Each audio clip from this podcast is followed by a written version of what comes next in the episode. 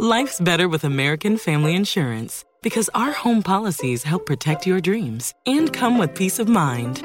Save up to 25% by bundling home, auto, and life. American Family Insurance. Get a quote, find an agent at amfam.com. Products not available in every state. Discounts may not apply to all coverages on an auto or home policy. Discounts do not apply to life insurance policies. Visit amfam.com to learn how discounts may apply to you. American Family Mutual Insurance Company SI and its operating companies American Family Life Insurance Company 6000 American Parkway, Madison, Wisconsin. Imagine you're a fly on the wall at a dinner between the mafia, the CIA, and the KGB. That's where my new podcast begins. This is Neil Strauss, host of To Live and Die in LA. And I wanted to quickly tell you about an intense new series about a dangerous spy taught to seduce men for their secrets and sometimes their lives. From Tenderfoot TV, this is To Die For. To Die For is available now. Listen for free on the iHeartRadio app, Apple Podcasts, or wherever you get your podcasts. Something that makes me crazy is when people say, well, I had this career before, but it was a waste. And that's where the perspective shift comes that it's not a waste, that everything you've done has built you to where you are now. This is She Pivots, the podcast where we explore the inspiring pivots women have made and dig deeper into the personal reasons behind them. Join me, Emily Tish Sussman, every Wednesday on She Pivots. Listen to She Pivots on the iHeartRadio app, Apple Podcasts, or wherever you get your podcasts. The Big Take from Bloomberg News brings you what's shaping the world's economies with the smartest and best informed business reporters around the world. We cover the stories behind what's moving money and markets. And help you understand what's happening, what it means, and why it matters every afternoon. I'm Sarah Holder. I'm Saleha Mohsin. And I'm David Gura. Listen to The Big Take on the iHeartRadio app, Apple Podcasts, or wherever you get your podcasts.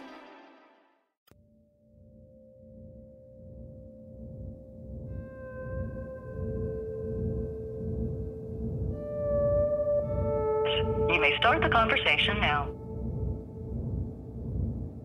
What in the world? Hello, stranger. I'm finally out the hole and everything. I'm doing great. They let me out yesterday. You know, it was the craziest thing, man. Boy, how the incident happened, boy, gonna be a, a separate podcast itself, but you would never believe. Maybe it's a good thing it went down because a lot of roadblocks got out of the way and a lot of roads got open.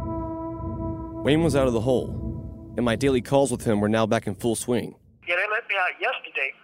And the Institute, you know, they were of the publicity and all. They said, yeah, it's going good and all that, you know. Yeah, they were telling me they had been following it all, and uh, and they explained it. And I sat down with the warden and all three of them, and I explained the whole project, what we did. He said, I tell you what, Wayne. He said, because I explained to him, I said, you know, I'm not out trying to talk to no me. I said, we're trying to do stuff together. He said, I don't blame you. He said, well, the people you need to get in here and see, like T.I., like, he said, you get with me and the lawyer, and I'll make it happen. They put me back in the same dorm, back here with everything. They did a complete reset. It had been a month since I last talked to Wayne. And before I could ask him any more questions, it was strictly business. He first set up a conference call with Dwayne and I. Hey, what's up, man? Hey, what's up, man? Hold on one second. Wayne is on the other line. Yeah, I've got Dwayne here in Payne, and, I, and um, I want to reiterate the same thing with Dwayne on the line when we said to make sure that everybody's on the exact same page. Nobody speaks for Wayne but Wayne. But I've de- delegated Jimmy to handle all the context regarding the attorneys and the legal affairs on that. So Payne understands. But I said, but anything regarding the release of documents and news, uh, anything about the case needs to come through Dwayne because Dwayne is the most knowledgeable on this case. And, and like I explained to Payne, you're the only person in Jimmy that can actually walk with him through these neighborhoods, introduce him to the people he's going to really need to see because they're not going to talk with him otherwise, to, to, to beat the bushes and all. See, anything regarding my legal case, the, the way I'm delegating the things, man, regarding the legal case and contacts, you go through Jimmy on all of that. He'll make that happen. And anything regarding the documents or whatever, we have to go through Dwayne. And see, see, these are the two people I trust to do that. The podcast was airing now, and it seemed like it was making Wayne a little antsy. Next, he set up a conference call with his friend Jimmy. You're going to have to get with Jimmy. He's going to have to take you to meet all of these different people and all that. This takes money and, and gas. You understand what I'm saying right there? Dwayne is going to do the same thing where you're going to meet suspects. You're going to meet people who are eyewitnesses to these things, but they have to take you into hoods that you can't go. Not being funny, Pam, but being a young white boy, there are places you can't go by yourself with this. They're going to have to be your eyes and ears to go. Are you understanding what I'm saying? Is out here? You have one minute left. They're my eyes and ears to get it right. They'll be able to tell you, no, it didn't happen this way. Yes, it did happen that way.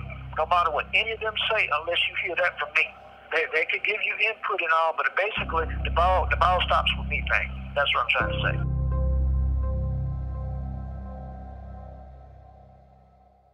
Wayne would have never been convicted if he was smarter. But the reason Wayne was convicted was because of what he did on the stand when he went off the way he went off in court. Now, part of that was it was Mary Welcome, his attorney's fault. The first two days that Wayne was testifying, he was cool.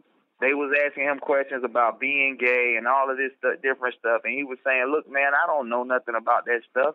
I didn't do this. I wasn't there." And he was cool, calm, and collected. The defense attorney told him to fight back on the stand, and that's what ended up really getting Wayne getting the guilty verdict because people was like, "Oh, he is a Dr. Jekyll, Mr. Hyde Right. type person." And what mm-hmm. made her come to me and do that was a news story Channel 5 ran. He said Wayne Williams appears too cool and calm. They were responding to a darn news story. God almighty. She told me, Wayne, you need to be more forceful. You're looking too calm and cool. And Mary threatened quit if I didn't do that. In Atlanta, another body was discovered today, the 23rd. At Police Task Force headquarters, there are 27 faces on the wall, 26 murdered, one missing. We do not know the person or persons that are responsible, therefore, we do not have the motive. From Tenderfoot TV and How Stuff Works in Atlanta. Like 11 other recent victims in Atlanta, Rogers apparently was asphyxiated. Atlanta is unlikely to catch the killer unless he keeps on killing. This is Atlanta Monster.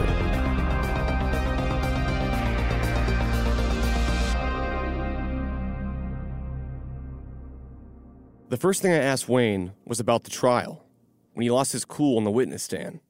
You're going to find out all of what happened behind the scenes on this.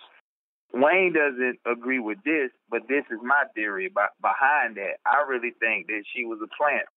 Dwayne's convinced that Wayne's attorney, Mary Welcome, was some sort of plant, but he had no evidence to back that theory.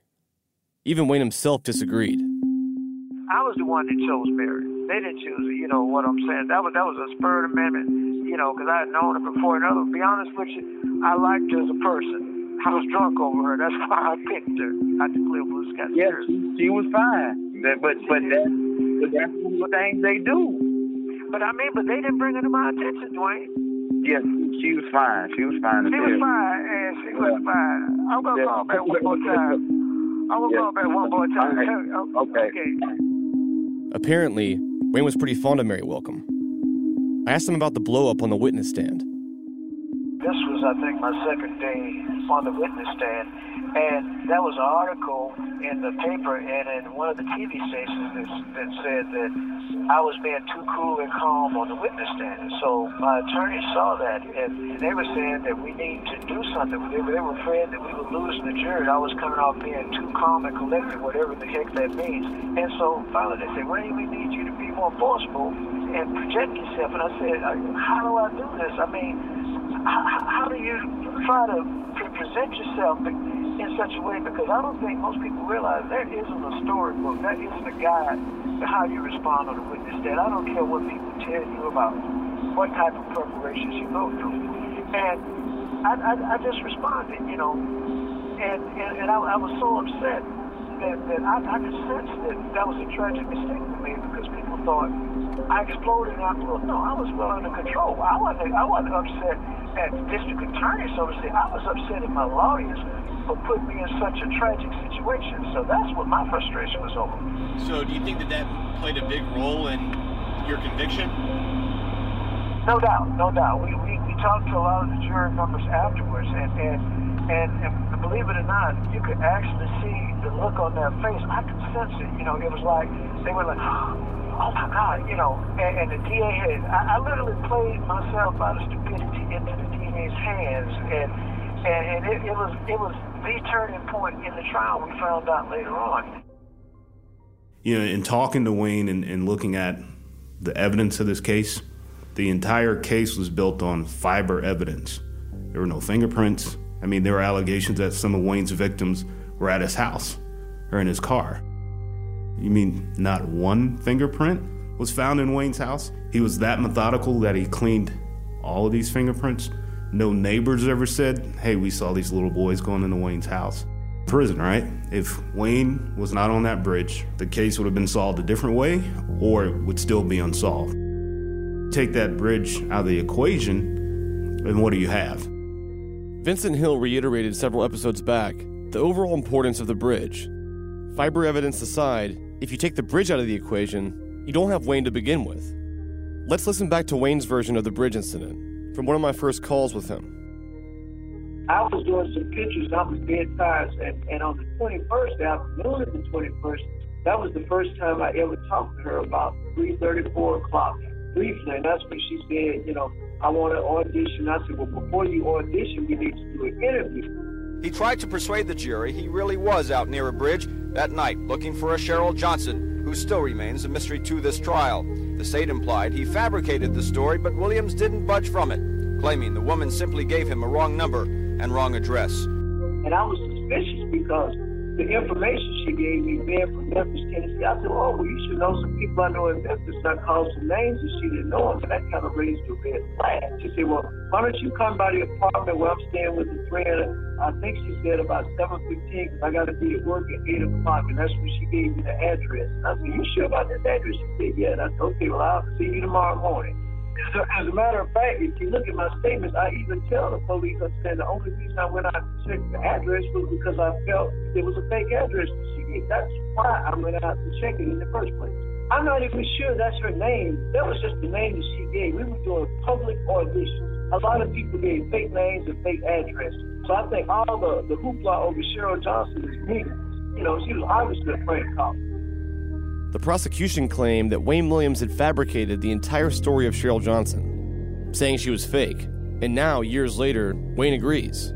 He was receiving hundreds of calls for music auditions, and every so often he'd get a prank call, this being one of them. But regardless whether or not Cheryl Johnson was a prank call, Wayne still claims that she called him.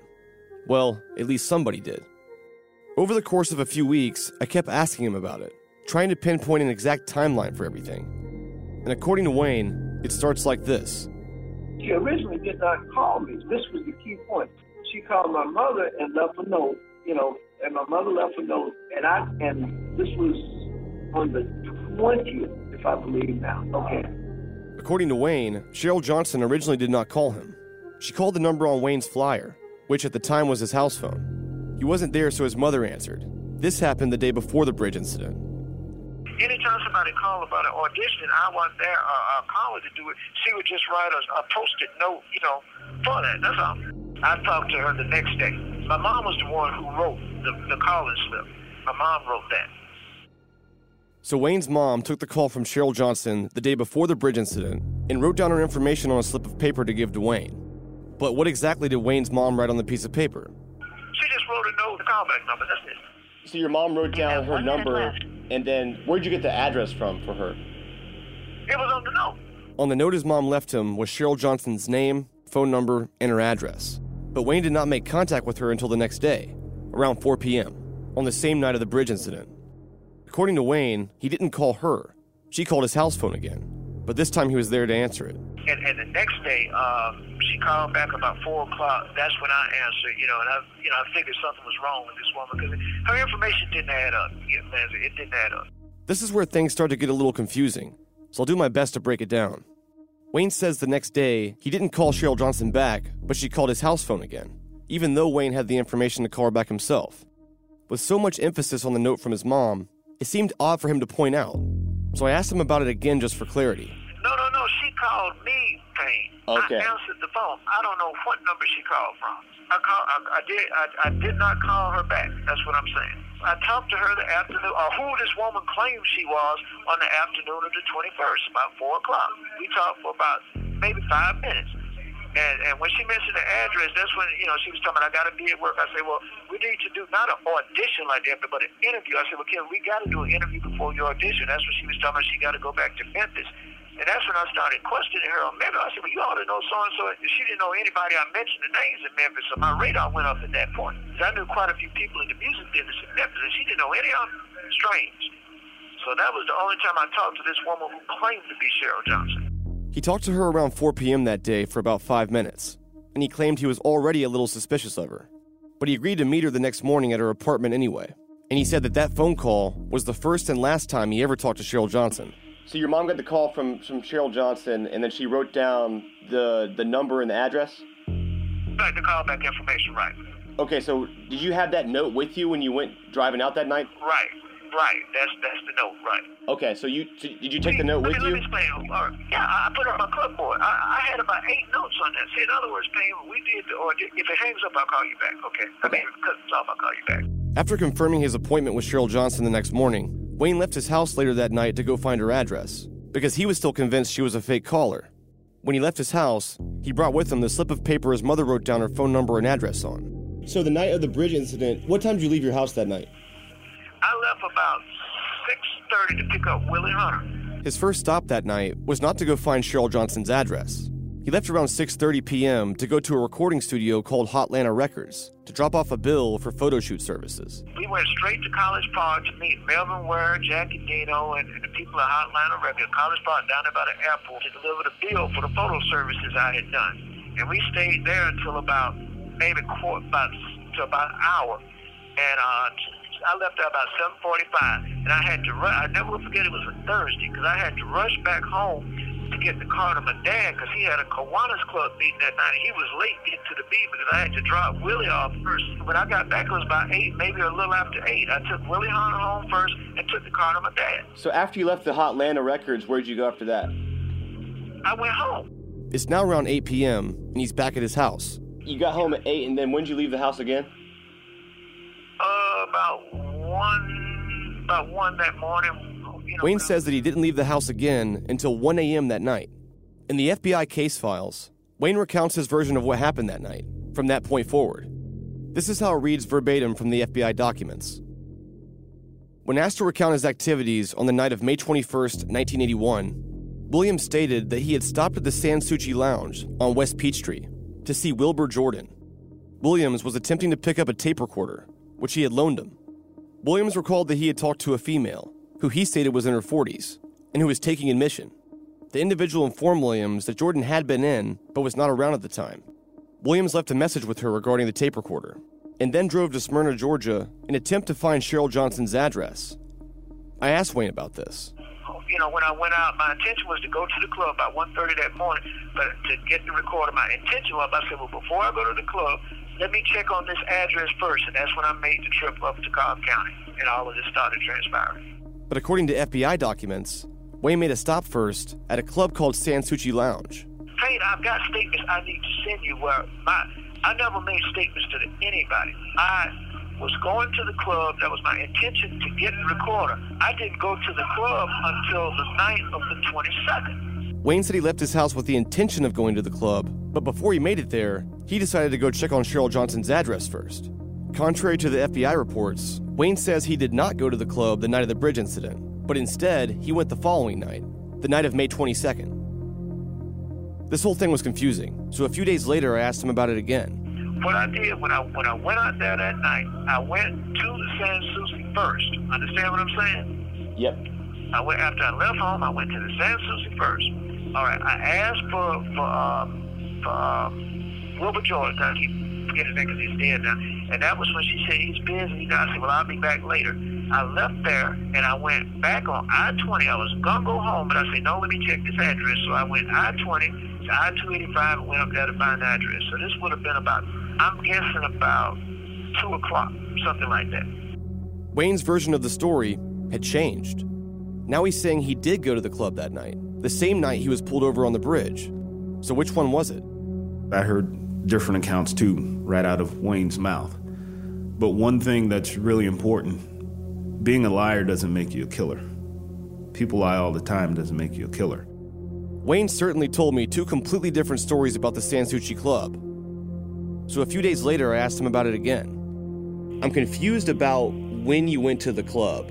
One time you told me that you went to the club before the bridge, and then one time you told me that you went the next day. Okay, let, let, let me let me correct that. Okay, so so we'll we'll understand. Okay, well, all the confusion over over the club was is that I went to the club first before the bridge incident. I went to the club looking for the manager who was uh, a friend of mine. As a matter of fact, he was a co-producer uh, with my music company. I did not go to see him, but yet the FBI in the statements tried to turn it around and claim that I went to the club and saw Gino Jordan. I never said that. I never saw Gino that night. What I did was the next night after the bridge incident, which would have been the night of the 22nd, I went to the club and saw Gino Jordan. I was going there to pick up a tape recorder. And so I did see him the next night. Another thing Wayne had pointed out to me in our very first conversation about the bridge was something about his handwriting and the phone number for Cheryl Johnson. You may remember this. And the only confusion in the statements was over the thing on the telephone number in Cheryl Johnson. The number was a nine three four seven seven six six. You'll see when you get my writing. I'm going to send you some samples of it. It was four three four seven seven six. My fours and my nines look alike because I closed the loop at the top of them.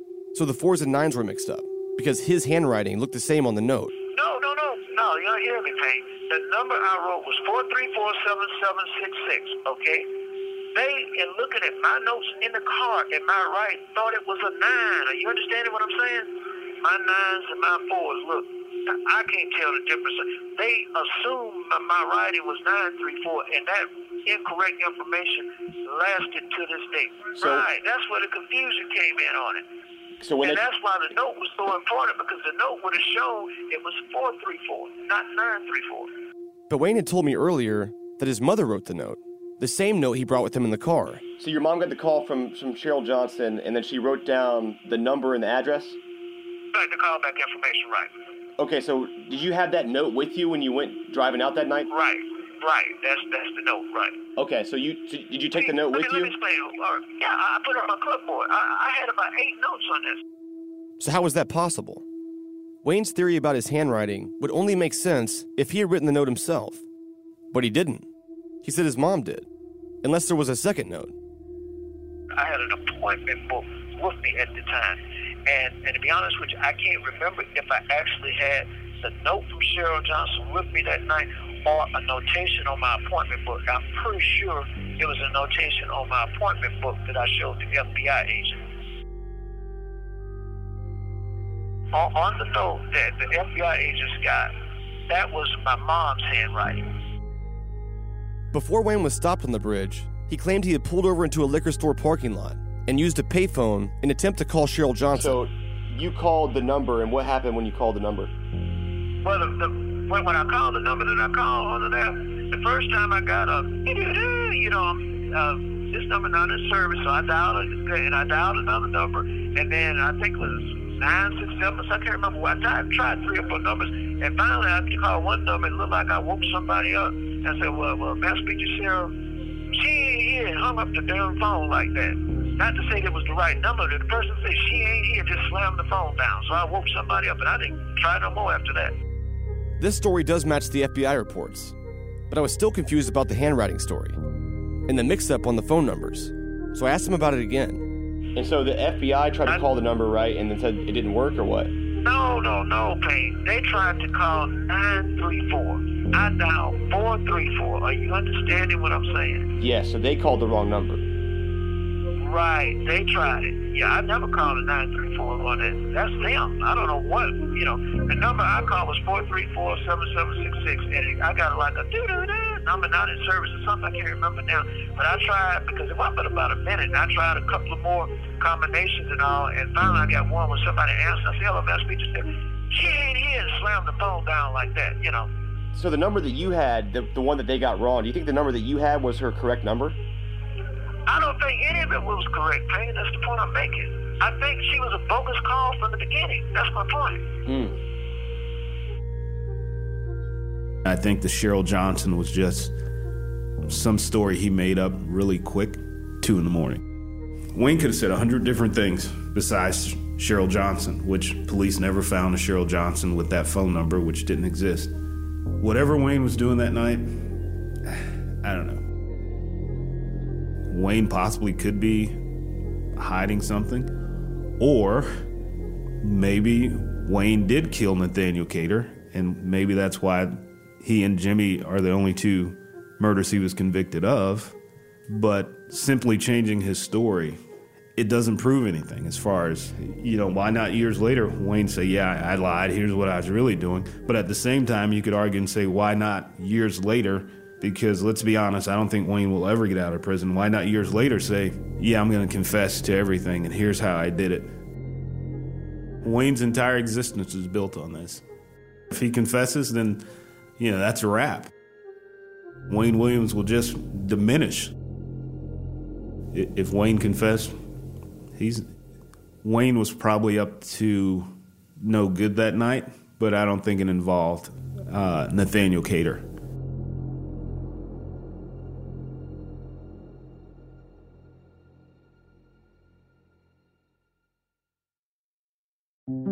This is Neil Strauss, host of the Tenderfoot TV true crime podcast, To Live and Die in LA. I'm here to tell you about the new podcast I've been undercover investigating for the last year and a half. It's called To Die For. Here's a clip. All these girls were sent out into the world and they were told try to meet important men, try to attach yourself to important men. The voice you're hearing is a Russian model agent telling me about spies sent out to seduce men with political power. The war in Ukraine is also being fought by all these girls that are all over important cities. For the first time, a military trained seduction spy reveals how the Russian government turned sex and love into a deadly weapon. If you want to kill your target, it's easy. You just seduce him, take him somewhere, start having sex, and then he's very vulnerable, so you can kill him easily. To Die For is available now. Listen for free on the iHeartRadio app, Apple Podcasts, or wherever you get your podcasts. Something that makes me crazy is when people say, Well, I had this career before, but it was a waste. And that's where the perspective shift comes that it's not a waste, that everything you've done has built you to where you are now.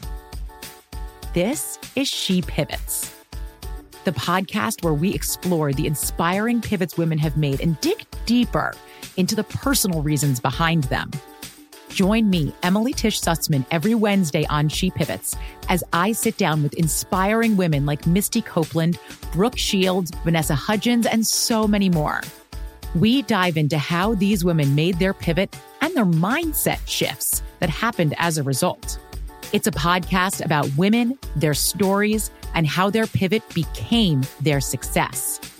Listen to She Pivots on the iHeartRadio app, Apple Podcasts, or wherever you get your podcasts. The Big Take from Bloomberg News brings you what's shaping the world's economies with the smartest and best informed business reporters around the world. Western nations like the US and Europe. Mexico will likely have its first female president. And then you have China. And help you understand what's happening, what it means, and why it matters. He'll get his yo yos to Europe in time. But the longer this drags on, the more worry he's getting. They knew that they needed to do this as fast as they possibly could to get a drug on the market as fast as they could. I'm David Gura. I'm Sarah Holder. I'm Saleha Mohsin. We cover the stories behind what's moving money and markets.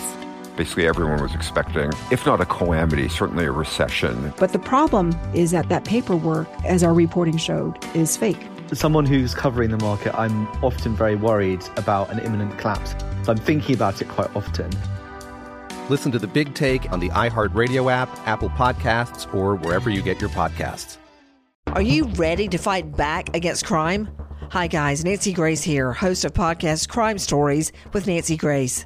I've dedicated my life to fighting crime and helping crime victims. For a decade, I prosecuted violent felonies, personally investigating, prosecuting, and covering literally thousands of cases.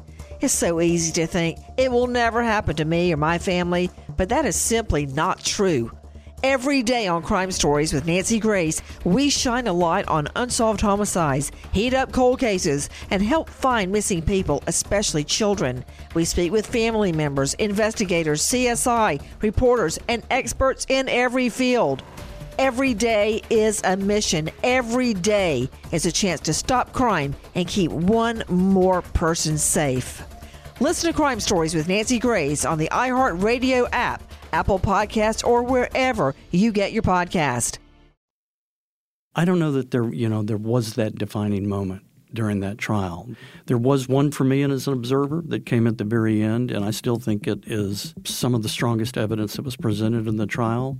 And I would tell you that 99.9% of the your audience has never heard of it. The blood. Two of the last four victims were stabbed. The end of the string of murders. John Porter and William Barrett. There were two blood stains found in the station wagon. They typed them. Neither one of them were Wayne's blood but they both matched the two victims that had been stabbed, Porter and Barrett. The link was suggested by showing the jury this ripped up car seat. It came from the 1970 station wagon driven by Wayne Williams. An expert from the Georgia Crime Lab told the jury that she had found four areas of dried blood on the seat. Two types were analyzed, type A and type B. Prosecutors then had witnesses testify about blood samples taken from the bodies of John Porter and William Barrett, two victims found with stab wounds. Porter had type B, Barrett type A, the same as the samples found in the suspect's car. The jury also heard the dried blood in the car could not be from Williams since he was type O. The state obviously suggesting that the bodies of Barrett and Porter were at one time on that seat. Of course, the defense wanted the jury to realize the connection is a shaky one, since Williams' parents and the owners of the car, an uncle and aunt, and thousands of other people may have had those blood types and driven in the car. But if you could get to the blood, I think, if I recall, it was within six weeks. You can break it down even further. You get into an enzyme factor. They were able to do that. Both of those two victims had been stabbed within the last six weeks. Both of the two blood stains in the backseat of Wayne Williams' car were fresh enough to be able to break them down into the enzyme factor. Both matched Barrett and Porter. Prosecutors continued to close in with a connection. The jury, listening carefully and taking notes, heard that both Porter and Barrett had an enzyme type 1, a further breakdown of their blood samples.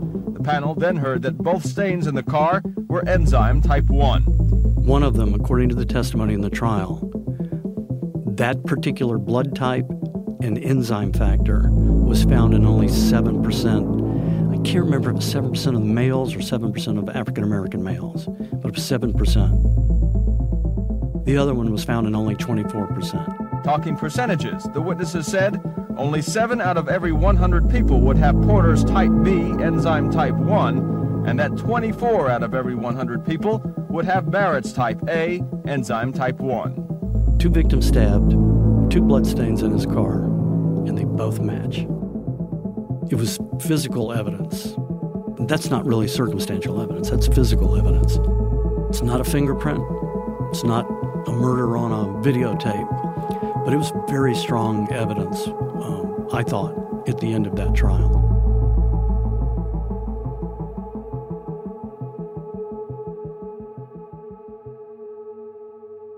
Throughout my investigation, the case of Clifford Jones kept popping up. Jones's case stands out in particular because many people feel there's another viable suspect for the murder, aside from Wayne Williams. I first found Dwayne Hendricks from a YouTube video of Clifford Jones's brother, Emmanuel. And your brother's name was? Clifford Jones. It was one early morning, August 20th, 1980. People had kidnapped my brother, a man named Jamie Brooks, Horace Hopgood, Freddie Cosby. These guys held my brother captive in a laundromat right on the corner of Hollywood Road. Hours later, he was found near a dumpster behind the mall, strangled, wrapped in plastic. His brother was inside being beaten and raped all day before they actually killed him and disposed of his body. An alleged eyewitness described the strangling of Jones and identified the strangler, not Wayne Williams, but a man named Jamie Brooks. He knew that Wayne Williams didn't kill his brother. He knew that. And despite all that evidence, the task force blamed Clifford Jones' murder not on Jamie Brooks, but on Wayne Williams. The investigators reviewing the case file on Clifford Jones released to Channel 2 News under court order a file containing statements from five eyewitnesses who point to a suspect other than Wayne Williams as the killer of Jones. Jones's case also stood out to fiber analyst Larry Peterson. To Peterson, Jones's case was one of the only puzzles he couldn't put together. Clifford Jones' case became, I think, important in my mind. One, because it was the first one I went to it was the one that seemed to be the cement the need to form a task force.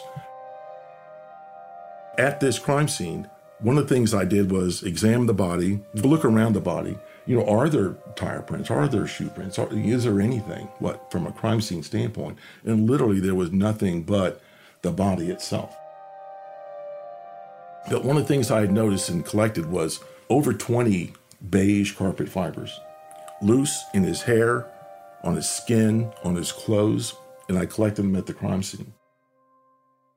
That was one of the, the fiber types that I'm convinced is important because they were so loose and so many, they had to be tied to how his, his body got there. Whatever sample came in, that was one of the ones I would always go. It was the green carpet, there were some other things, but in his case, I always looked for those beige carpet fibers on any sample submitted for comparison. And actually, through the trial, they never matched anything. So that was always kind of a mystery fiber as to well, then where did they come from? That had had bugged me through post trial. It always had bugged me. The thing that I wanted to know most was I wanted to know everything about what the evidence meant. So, a year after trial, to satisfy his own professional and scientific curiosity, Larry investigated further. He couldn't reconcile these missing pieces. So they had put these records into evidence that they had these three different Ford Fairmonts, 1980 Ford Fairmonts. The family was getting using as rentals. This was news to me. It turns out between 79 and 81, the Williams family was in possession of at least six cars, at one time or another, three being rental cars. I was at Fulton County about a year after the trial, and I went by the appeal attorney's office and talked to Joe Drolet, and I said, is there any way, if the defense put those rental agreements into evidence, is it possible I could get copies? So he supplied me with copies of the rental agreements, which include VIN numbers and descriptions of the automobiles. So I took that and I ran it through our crime information center through the vehicle registration and came up with the fact that those had been sold as used cars. And I had uh, GBI agents go to those locations, collect trunk liner and floorboard fibers from those three rental cars. In the meantime, I looked at the time sequences of when the rental agreements were and what victims disappeared in those time sequences. Clifford Jones fell into the same time sequence.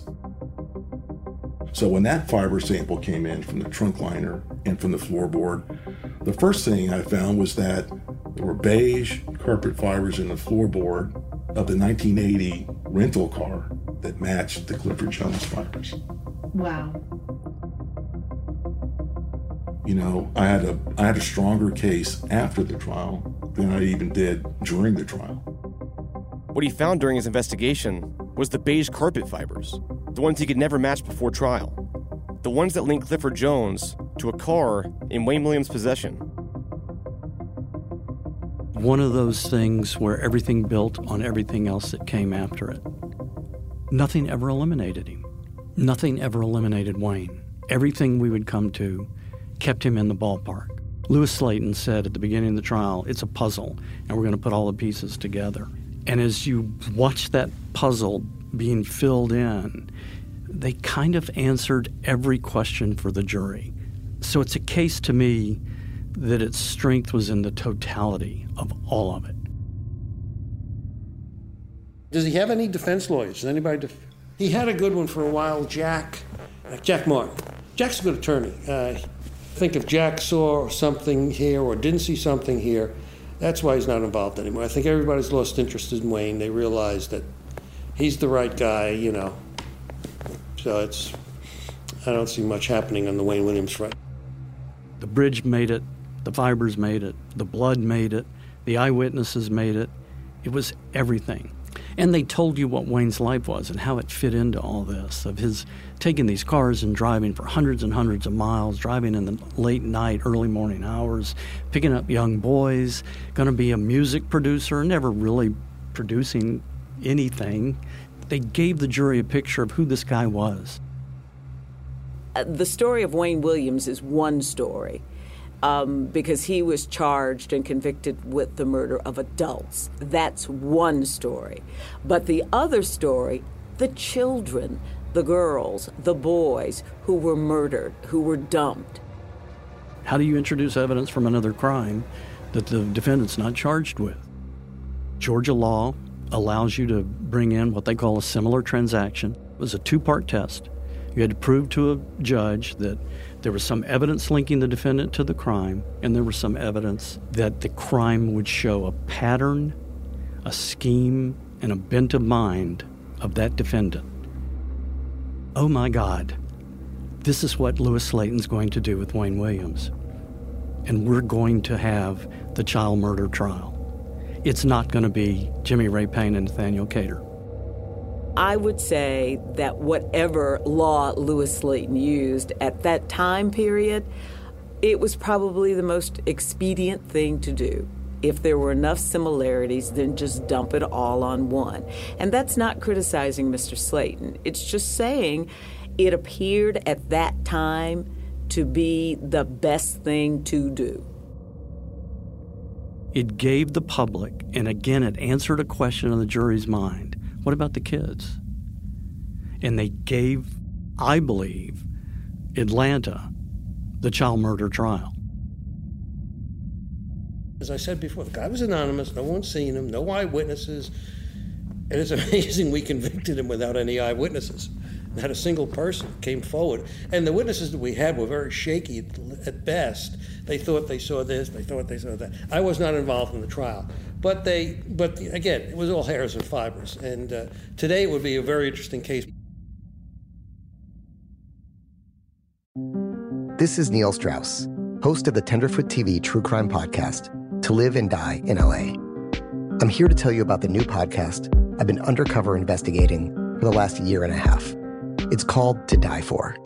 Here's a clip all these girls were sent out into the world and they were told try to meet important men, try to attach yourself to important men. The voice you're hearing is a Russian model agent telling me about spies sent out to seduce men with political power. The war in Ukraine is also being fought by all these girls that are all over important cities. For the first time, a military trained seduction spy reveals how the Russian government turned sex and love into a deadly weapon. If you want to kill your target, it's easy. You just seduce him, take him somewhere, start having sex, and then he's very vulnerable, so you can kill him easily. To Die For is available now. Listen for free on the iHeartRadio app, Apple Podcasts, or wherever you get your podcasts. Something that makes me crazy is when people say, Well, I had this career before, but it was a waste. And that's where the perspective shift comes that it's not a waste, that everything you've done has built you to where you are now. This is She Pivots, the podcast where we explore the inspiring pivots women have made and dig deeper into the personal reasons behind them. Join me, Emily Tisch Sussman, every Wednesday on She Pivots as I sit down with inspiring women like Misty Copeland, Brooke Shields, Vanessa Hudgens, and so many more. We dive into how these women made their pivot and their mindset shifts that happened as a result. It's a podcast about women, their stories, and how their pivot became their success. Listen to She Pivots on the iHeartRadio app, Apple Podcasts, or wherever you get your podcasts. The Big Take from Bloomberg News brings you what's shaping the world's economies with the smartest and best informed business reporters around the world. Western nations like the U.S. and Europe. Mexico will likely have its first female president. And then you have China. and help you understand what's happening, what it means, and why it matters. He'll get his yo yos to Europe in time. But the longer this drags on, the more worry he's getting. They knew that they needed to do this as fast as they possibly could to get a drug on the market as fast as they could. I'm David Gura. I'm Sarah Holder. I'm Saleha Mohsin. We cover the stories behind what's moving money and markets. Basically, everyone was expecting, if not a calamity, certainly a recession. But the problem is that that paperwork, as our reporting showed, is fake. As someone who's covering the market, I'm often very worried about an imminent collapse. So I'm thinking about it quite often. Listen to the big take on the iHeartRadio app, Apple Podcasts, or wherever you get your podcasts. Are you ready to fight back against crime? Hi, guys. Nancy Grace here, host of podcast Crime Stories with Nancy Grace. I've dedicated my life to fighting crime and helping crime victims. For a decade, I prosecuted violent felonies, personally investigating, prosecuting, and covering literally thousands of cases. It's so easy to think it will never happen to me or my family, but that is simply not true. Every day on Crime Stories with Nancy Grace, we shine a light on unsolved homicides, heat up cold cases, and help find missing people, especially children. We speak with family members, investigators, CSI, reporters, and experts in every field. Every day is a mission. Every day is a chance to stop crime and keep one more person safe. Listen to Crime Stories with Nancy Grace on the iHeartRadio app, Apple Podcasts, or wherever you get your podcast. Wayne Williams told reporters at a press conference in June that he didn't know any of the victims on the task force list. You know, you knew none of them? No. Any of the victims at all, adults or otherwise? No, I didn't. No associates, no family? No. The state has witnesses that will place the victims with Williams. The next door neighbor of the Williams did say he saw Wayne the day the suspect was supposed to be with victim Larry Rogers. Two relatives of the victim said Wayne Williams was seen with Barrett several months before his death. More damaging testimony today from other witnesses who claim to have seen Cater alive on May 21st. One woman placed the suspect with Terry Pugh, but in April of last year, five months after Pugh's body was found. Margaret Carter, a woman who lives in northwest Atlanta, told the jury that she saw Williams with victim Nathaniel Cater in this Verbena Street park a week before Cater's body was found in the Chattahoochee River. And the witness also said alongside the two men was a German Shepherd.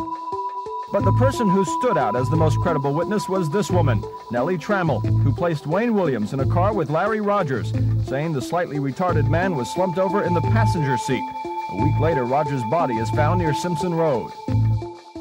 A lot of the witnesses indeed were unreliable. Uh, people got to remember when this case came to trial, that was a half million dollar cash reward out for information leading to the arrest and conviction of uh, anyone associated with the Atlanta killings. And it's obvious by the testimony that several of these witnesses motivated when they thought that they would be able to collect reward money for their testimony. Ken Lawson worked in the task force headquarters answering phones and writing reports. But Lawson was amazed to see Nellie Trammell as a witness, telling the jury the elderly woman was almost a regular at task force headquarters who would sit there for hours knitting. Every time a body was found, she'd call about it. It got to the point, he said, that recruits would try and pass Nellie's calls off to each other. And some of the witnesses were just plain wrong. Like one guy was an 89 year old guy who could not see.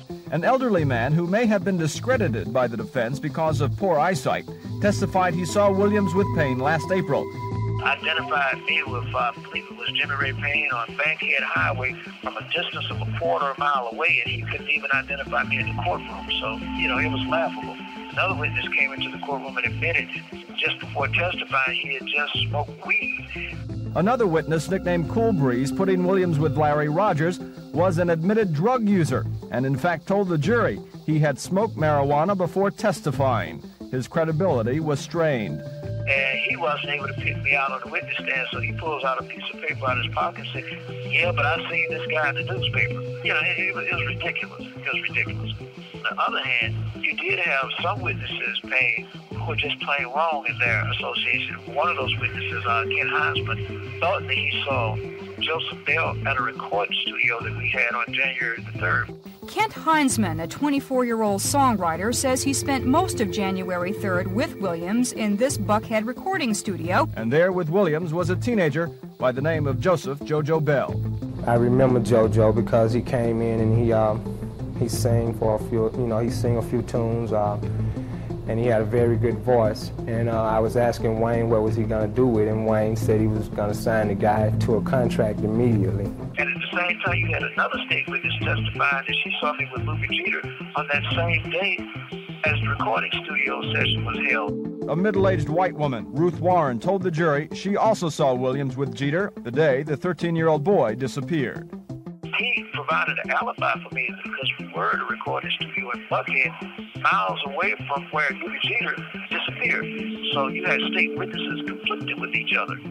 But the witness could not remember under cross examination when she told police about the sighting.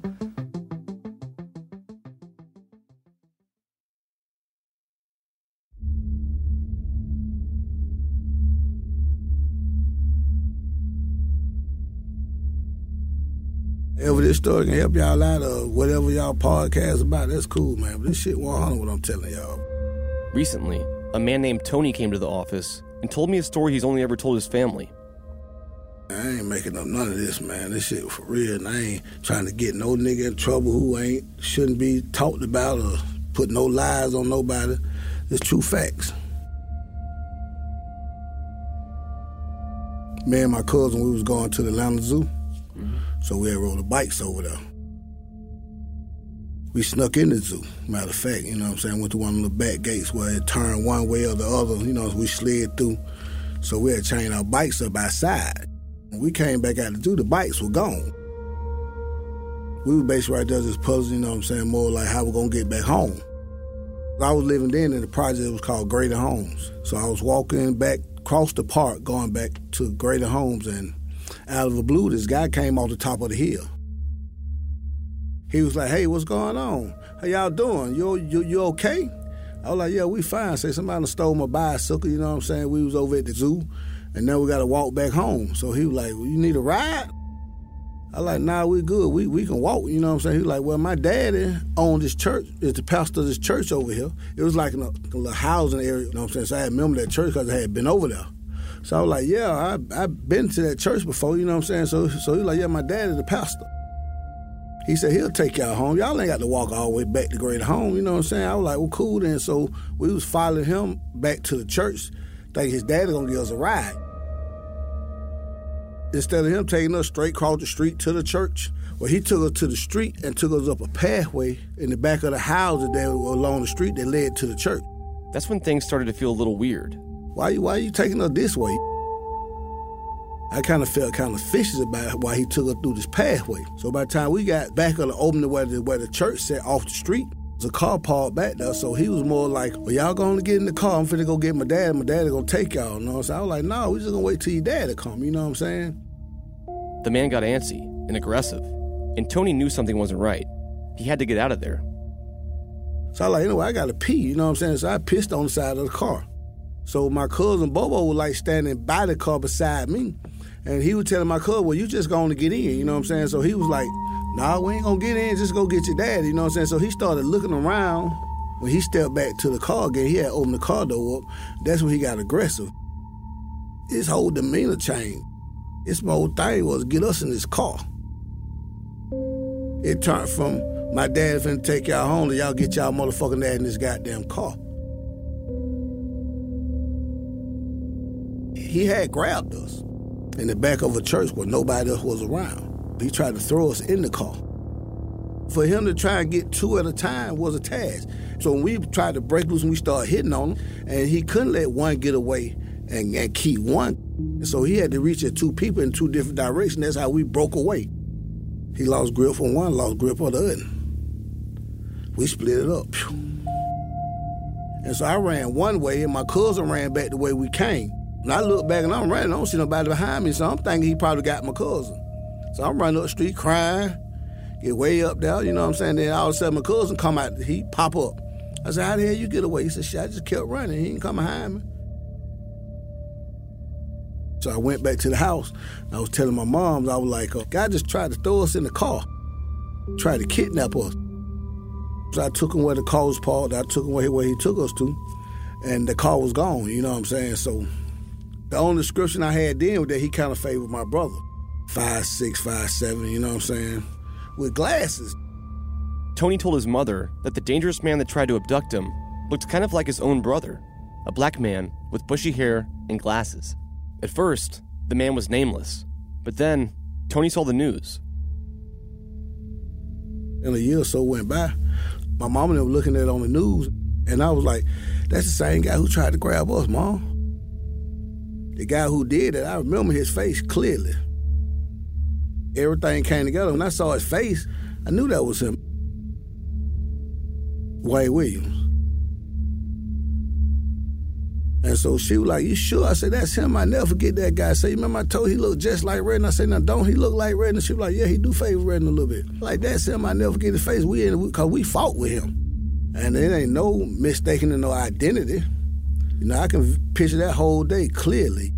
And I looked this man in his face, you know what I'm saying? This man tried to duck me, and, and I know he tried to duck us, you know what I'm saying? It wasn't like he was playing. Or, he got real serious, you know what I'm saying? He tried to put us in this car.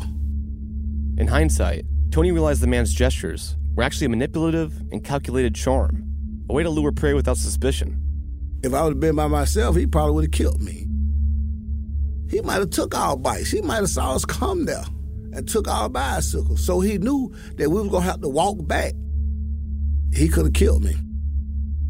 People believe different type of ways, you know what I'm saying? But I know for a fact what he tried to do to me. And I know how cunning and conniving he is. It ain't never gonna trick somebody in the car with him. To Tony, it all made sense. All the stories about Wayne Williams. He says he saw it firsthand. He wasn't coming at you like a monster. He was coming at you like a friend. You know, to get your trust, to get you in that car. You know what I'm saying? That's why he did what he did for so long because he ain't make no scene doing what he was doing. It was so normal how he'll get you in that car when nobody recognized it. I seen how he tried to do us. You probably wouldn't even be talking to me today. Real talk. So I'm saying, I'm telling the real. I ain't got, I ain't benefiting nothing from this. You know what I'm saying? My family know about this. I don't talk about this to nobody. He ain't come at you like no no beast to get your attention. He ain't pull up and hit you in the head with a baseball bat and throw you in the trunk. That ain't how he work.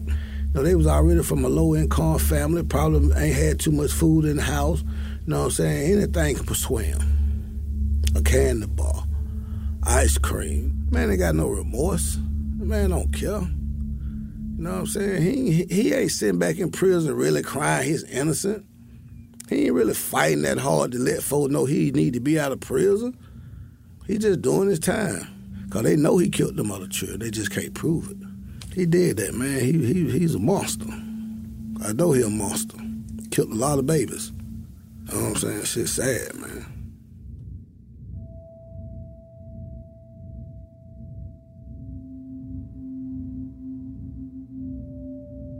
I thought it was only fair to share this story with Wayne, to see what he said about it. Tony made a lot of bold claims, but very convincingly. I asked Wayne for his take. He, uh, he came into my office a few days ago, and he told me that he thinks that you tried to abduct him and his cousin at the back of a church. Back of a what? Back of a church. He said that the man said his dad was a pastor at the church. That's ridiculous you know, uh, that's that's one thing throughout this trial. You you've got people who who come forth with these stories after the fact, and and, and you got to remember, after my picture was flashed all over the news on June the fourth, you had all types of people coming forth saying, "I know this guy." Now my point is, where were these people before? Where were these people when these, these incidents happened? You know, at the time, they, they couldn't identify anybody. Now, I'm not saying that somebody may not have tried to abduct these people at all, but I, but what I'm saying is that there's enough scientific evidence we know today to prove that that witness testimony can be tainted and influenced by publicity after the fact, and that's no doubt what happened in this case and, and a lot with a lot of these witnesses. Is that story true? Absolutely not. You know, that, that's ridiculous right there. You know, I, I don't even know these people. And, and, and here we are years later. You know, I hear stories like that.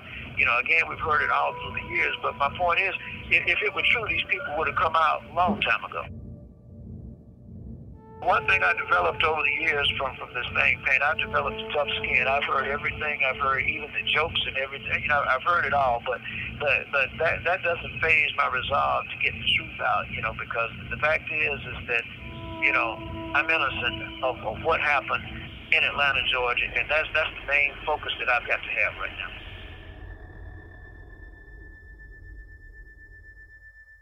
But Tony's story wasn't the only one I was told. There was one more. Don't be his lawyer, you know what I'm saying? Don't be his savior, don't be his God, you know what I'm saying? Because I know what I seen with my own eyes. At this time, I was staying on one side of town, the Bankhead side of town, and we had moved from Grant Park, and my aunt still stayed there. So one Sunday, I went over there to play with my cousin. I'm at Grant Park. We was at Grant Park playing. Then when I left, instead of me waiting on the bus at Atlanta Avenue, I went up by Atlanta Fulton County Stadium, and I was sitting in the bus stop waiting on the bus. And then a big blue Chevrolet pulled up, stopped in the middle of the street, and he let the window down. He was like, hey, can you tell me how to get to Martin Luther King? Mm-hmm. He said, well, where you stay at? I said, well, I stay on Bankhead, but you know what I'm saying? I'm, I'm finna get ready to go. He said, I'll give you a ride. I said, no, I don't need no ride. I sat back down in the booth, you know what I'm saying? So I heard some car tires like, so I get back up and look, he whooped the car around in the middle of the street. You know what I'm saying? But this on a Sunday in front of Fulton County Stadium, wasn't no game, so buses run slow, ain't hardly nobody, you know, moving. So I'm like, ain't no more car coming by. So he whooped back up by the bus stop and ran up on the sidewalk, you know what I'm saying? So I jump up and I was looking at the sketch. I was looking at the sketch in the back of my mind, like, the same dude be on TV, like, you know what I mean? So I stood up and looked. And at first I did jump back, like, is this for real? I'm looking at him, and he step out with one leg and the little afro stick up in there. He looked me dead in the face with the glasses on. I'm like, oh, bro, really got to be kidding because they already saying they looking for you. You know what I'm saying? And you still like playing. And I had told him I didn't eat no ride, and I had told him what Martin Luther King was. And if you from Atlanta, he didn't really have to turn around right there. He could have went down to the red light, made a right, and went to Martin Luther King when he pulled the car around, he pulled up on the sidewalk like he was trying to kidnap me. I can't be the judge of what Wayne did. But only thing I can say, if somebody say, he didn't kill all them children, that's why I be standing here saying today, wait, pump your brakes. Everybody in the project knew they were folks, so you know, we didn't even fight each other like they do now. Gangs, him, gang. No, we didn't fight each other. Like you from the project, you po like me. Ain't got no reason to fight. But if we hear something about Wayne, we gon' your mama gonna call my mom. My next door neighbor said Wayne Williams just trying to get her son. That was the conversation back then. Yeah, they were saying Wayne Williams. They wasn't saying no man in the blue car. Wayne Williams. They were calling him by their name. So it is it's real to me. I ain't you ain't offer me no money. You ain't offer me nothing. I'm just telling you what happened for real. You know what I'm saying? We was already as kids preparing for if he came or when he came. You know what I mean? You know, guys start buying little pocket knives and stuff, you know, like get a piece of glass and wrap it up in a napkin, put it in your pocket. Like, you know, if you ever got in trouble or somebody pulled up on you and try to get you, that was your weapon.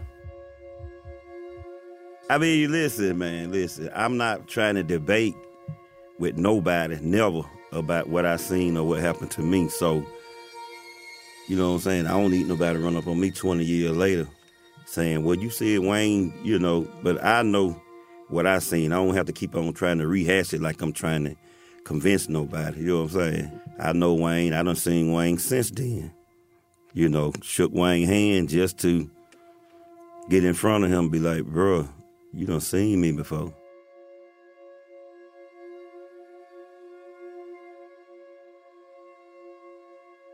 '89, I was a young, you know, little young rich dude that done caught my first dope case, went down the road, and uh, man, they put some dope on me. You know what I'm saying? They said, dude, up in the law library will help you out. When I went up there and seen who it was, you know, it kind of, I was like, nah, I can't let him work on my case. You know what I'm saying? Like that was just me.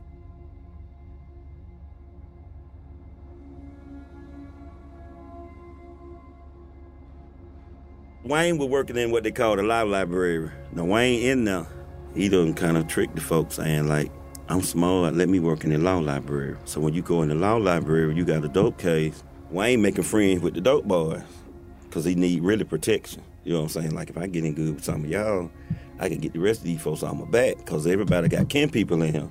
He is like the poor people's lawyer by him working in there with the books. And every time you see him, he reading the book. But you had guys in there who didn't have lawyer money. So I was like, I'm smart. You know what I'm saying? I was finna go to college. So I started working on my own case. So I'm sitting there, Wayne, just like y'all sitting there, another inmate, Wayne, you know what I'm saying? Like, he killed nobody in my family or got people saying he didn't do it, you know what I'm saying? So so when you he see you and say, What you in here for, little bro?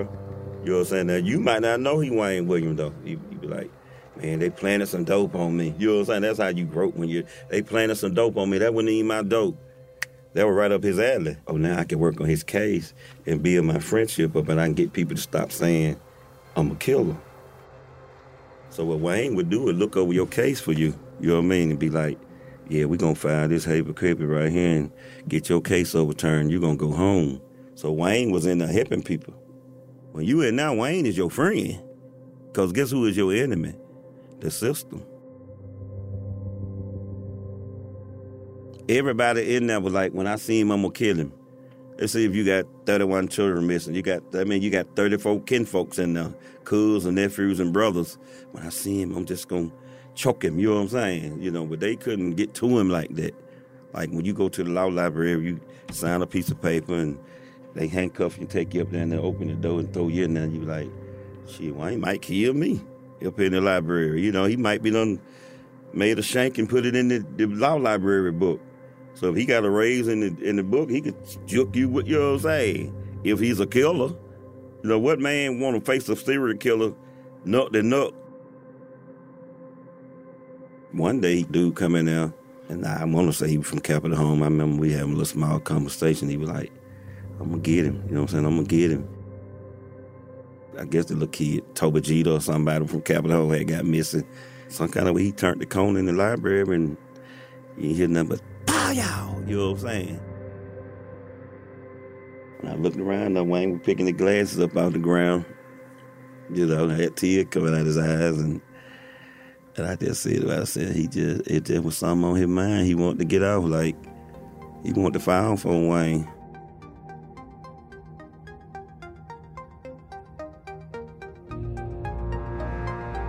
We didn't ask for this life. For the food stamps and the welfare and the WIC and the government cheese and the pound of milk, like it was the day we had an apartment, you know what I'm saying, and the lights was on, but wasn't no furniture in there, wasn't no food in there. Like, where we gonna get it from? One one thought, one part of history I don't know. Somebody got to tell me who started first hating. It had to be one or two people. It couldn't have been Jesus, was it? But somebody had to start hating. Hatred and racism. They never taught us that in school. Until a bunch of us get together and start knocking at the at the door and have our own Million Man March of blacks and whites. Not no riots and protests. I don't want you to go to jail for me. Like, if, if we don't come together as one and like I said, we can have these conversations every week, if, it, if we feel like it'll make a difference. But this the Wayne Williams show, you know what I'm saying? But we need another show, you know what I mean? If we want to break these race relations.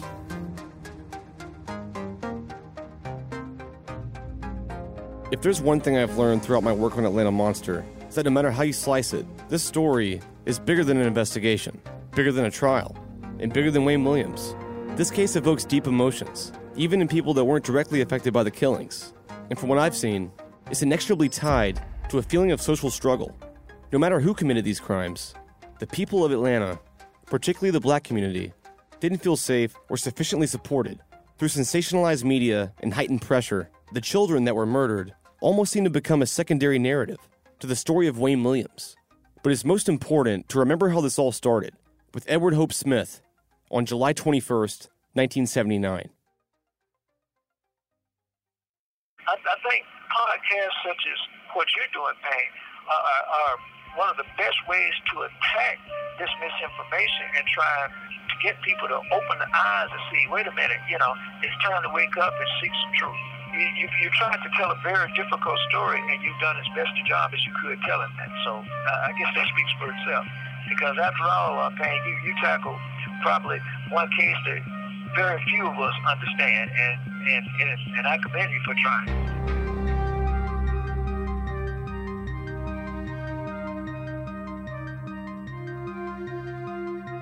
Who is the Atlanta monster? We don't know. We, we, we really don't know. And I think that that it's, it's clear at this point there was never any single Atlanta monster. I think that your monster is probably a group of, of some of these white supremacists who were involved in some of these killings. I think your monster is probably people involved in some of these sex and drug rings that no doubt killed some of these victims. And I think your Atlanta monster may well be the streets of Atlanta in the cases in which the victims were victims of street crime. So I think instead of Atlanta monster, you probably need to relabel it Atlanta monsters and put a plural on the end of it. Wayne, did you murder anybody? No, I have not killed anybody in my life. Payne, that's a question people ask all the time, and it's a question that, that I welcome people to ask because let, let me tell you something. You know, I, can look people in the eye because my soul is, is at rest with God. I sleep very good at night because we've all done things in our life that are wrong and we're not proud of. There are probably a million things that I've done in my life that I could have been arrested for, but killing somebody isn't one of them. And I think anybody who really knows me and knows my character knows that, that this is a situation that was trumped up against me. So I sleep good at night. It's this murder mystery that never ends. As you know, there are just so many questions. We're fascinated by crime stories. This is never going to go away unless someone is arrested and found guilty of killing one or two of these children, and then somebody else is arrested and found guilty of killing a child. No, it's never going to go away. And even then, it won't go away because there will be, still be people who say, I don't believe he did it. this is a story that will last longer than the two of us. There is this growing sense that if we don't figure this out now, maybe we never will. You know, is this going to go into some Jack the Ripper style vault of perpetually unsolved mysteries? I don't think it's opening up an old wound because I think the wound is is healed because many people say Wayne Williams is in jail and that's it. But I think what it's doing is informing a new generation. Because there are a lot of people who've never heard of this case because they weren't born when it happened. And so now it serves two purposes the historical perspective, two, it also opens up new minds to investigate the case. And then three, it reminds young people you can't run footloose and fancy free all over the city and think someone's not going to grab you. Although we'll never know why those particular children were, were taken. They were poor, they were black, they were in a poor part of town, alone. And right now, they're still alone. They are alone in that no one seems to bother about saying, I really want to know who killed Lubie Geter. I really want to know what happened. Who's been holding something inside for all these years?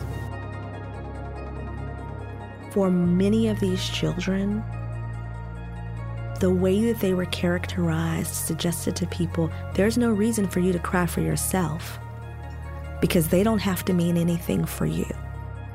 And you don't have to cry for them and what they lost either because that wasn't going to amount to anything much.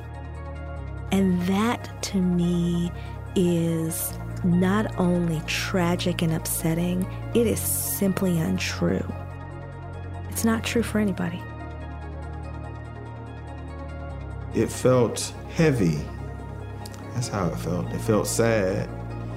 And it felt like, uh, like there was a very terrible person, indeed a monster, uh, who was just devouring black men.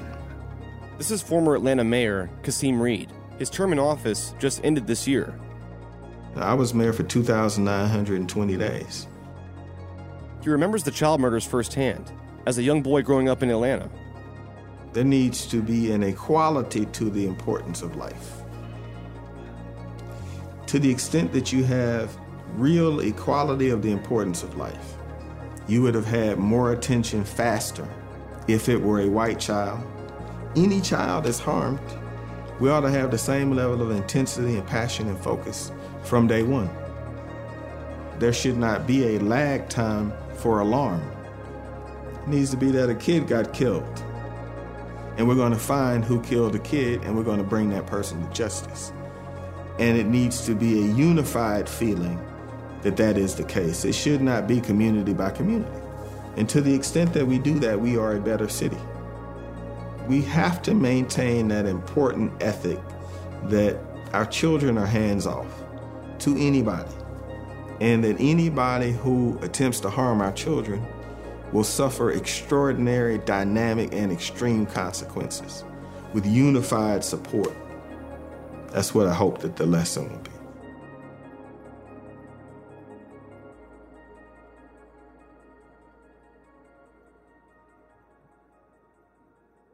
Thanks for listening to Atlanta Monster.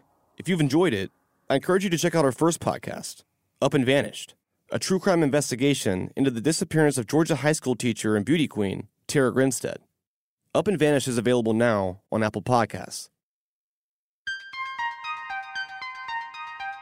Atlanta Monster is a joint production between How Stuff Works and Tenderfoot TV.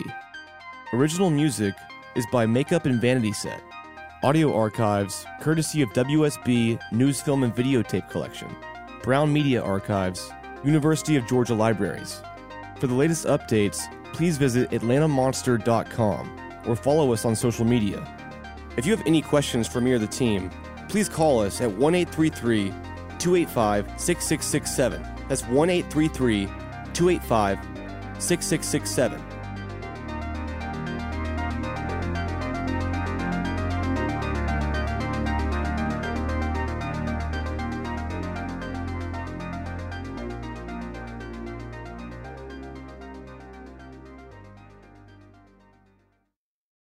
For the ones who work hard to ensure their crew can always go the extra mile, and the ones who get in early so everyone can go home on time, there's Grainger, offering professional grade supplies backed by product experts so you can quickly and easily find what you need. Plus, you can count on access to a committed team ready to go the extra mile for you. Call, clickgrainger.com, or just stop by. Grainger, for the ones who get it done. Imagine you're a fly on the wall at a dinner between the mafia, the CIA, and the KGB. That's where my new podcast begins. This is Neil Strauss, host of To Live and Die in LA, and I wanted to quickly tell you about an intense new series about a dangerous spy taught to seduce men for their secrets and sometimes their lives. From Tenderfoot TV, this is To Die For. To Die For is available now. Listen for free on the iHeartRadio app, Apple Podcasts, or wherever you get your podcasts. Something that makes me crazy is when people say, well, I had this career before, but it was a waste. And that's where the perspective shift comes that it's not a waste, that everything you've done has built you to where you are now.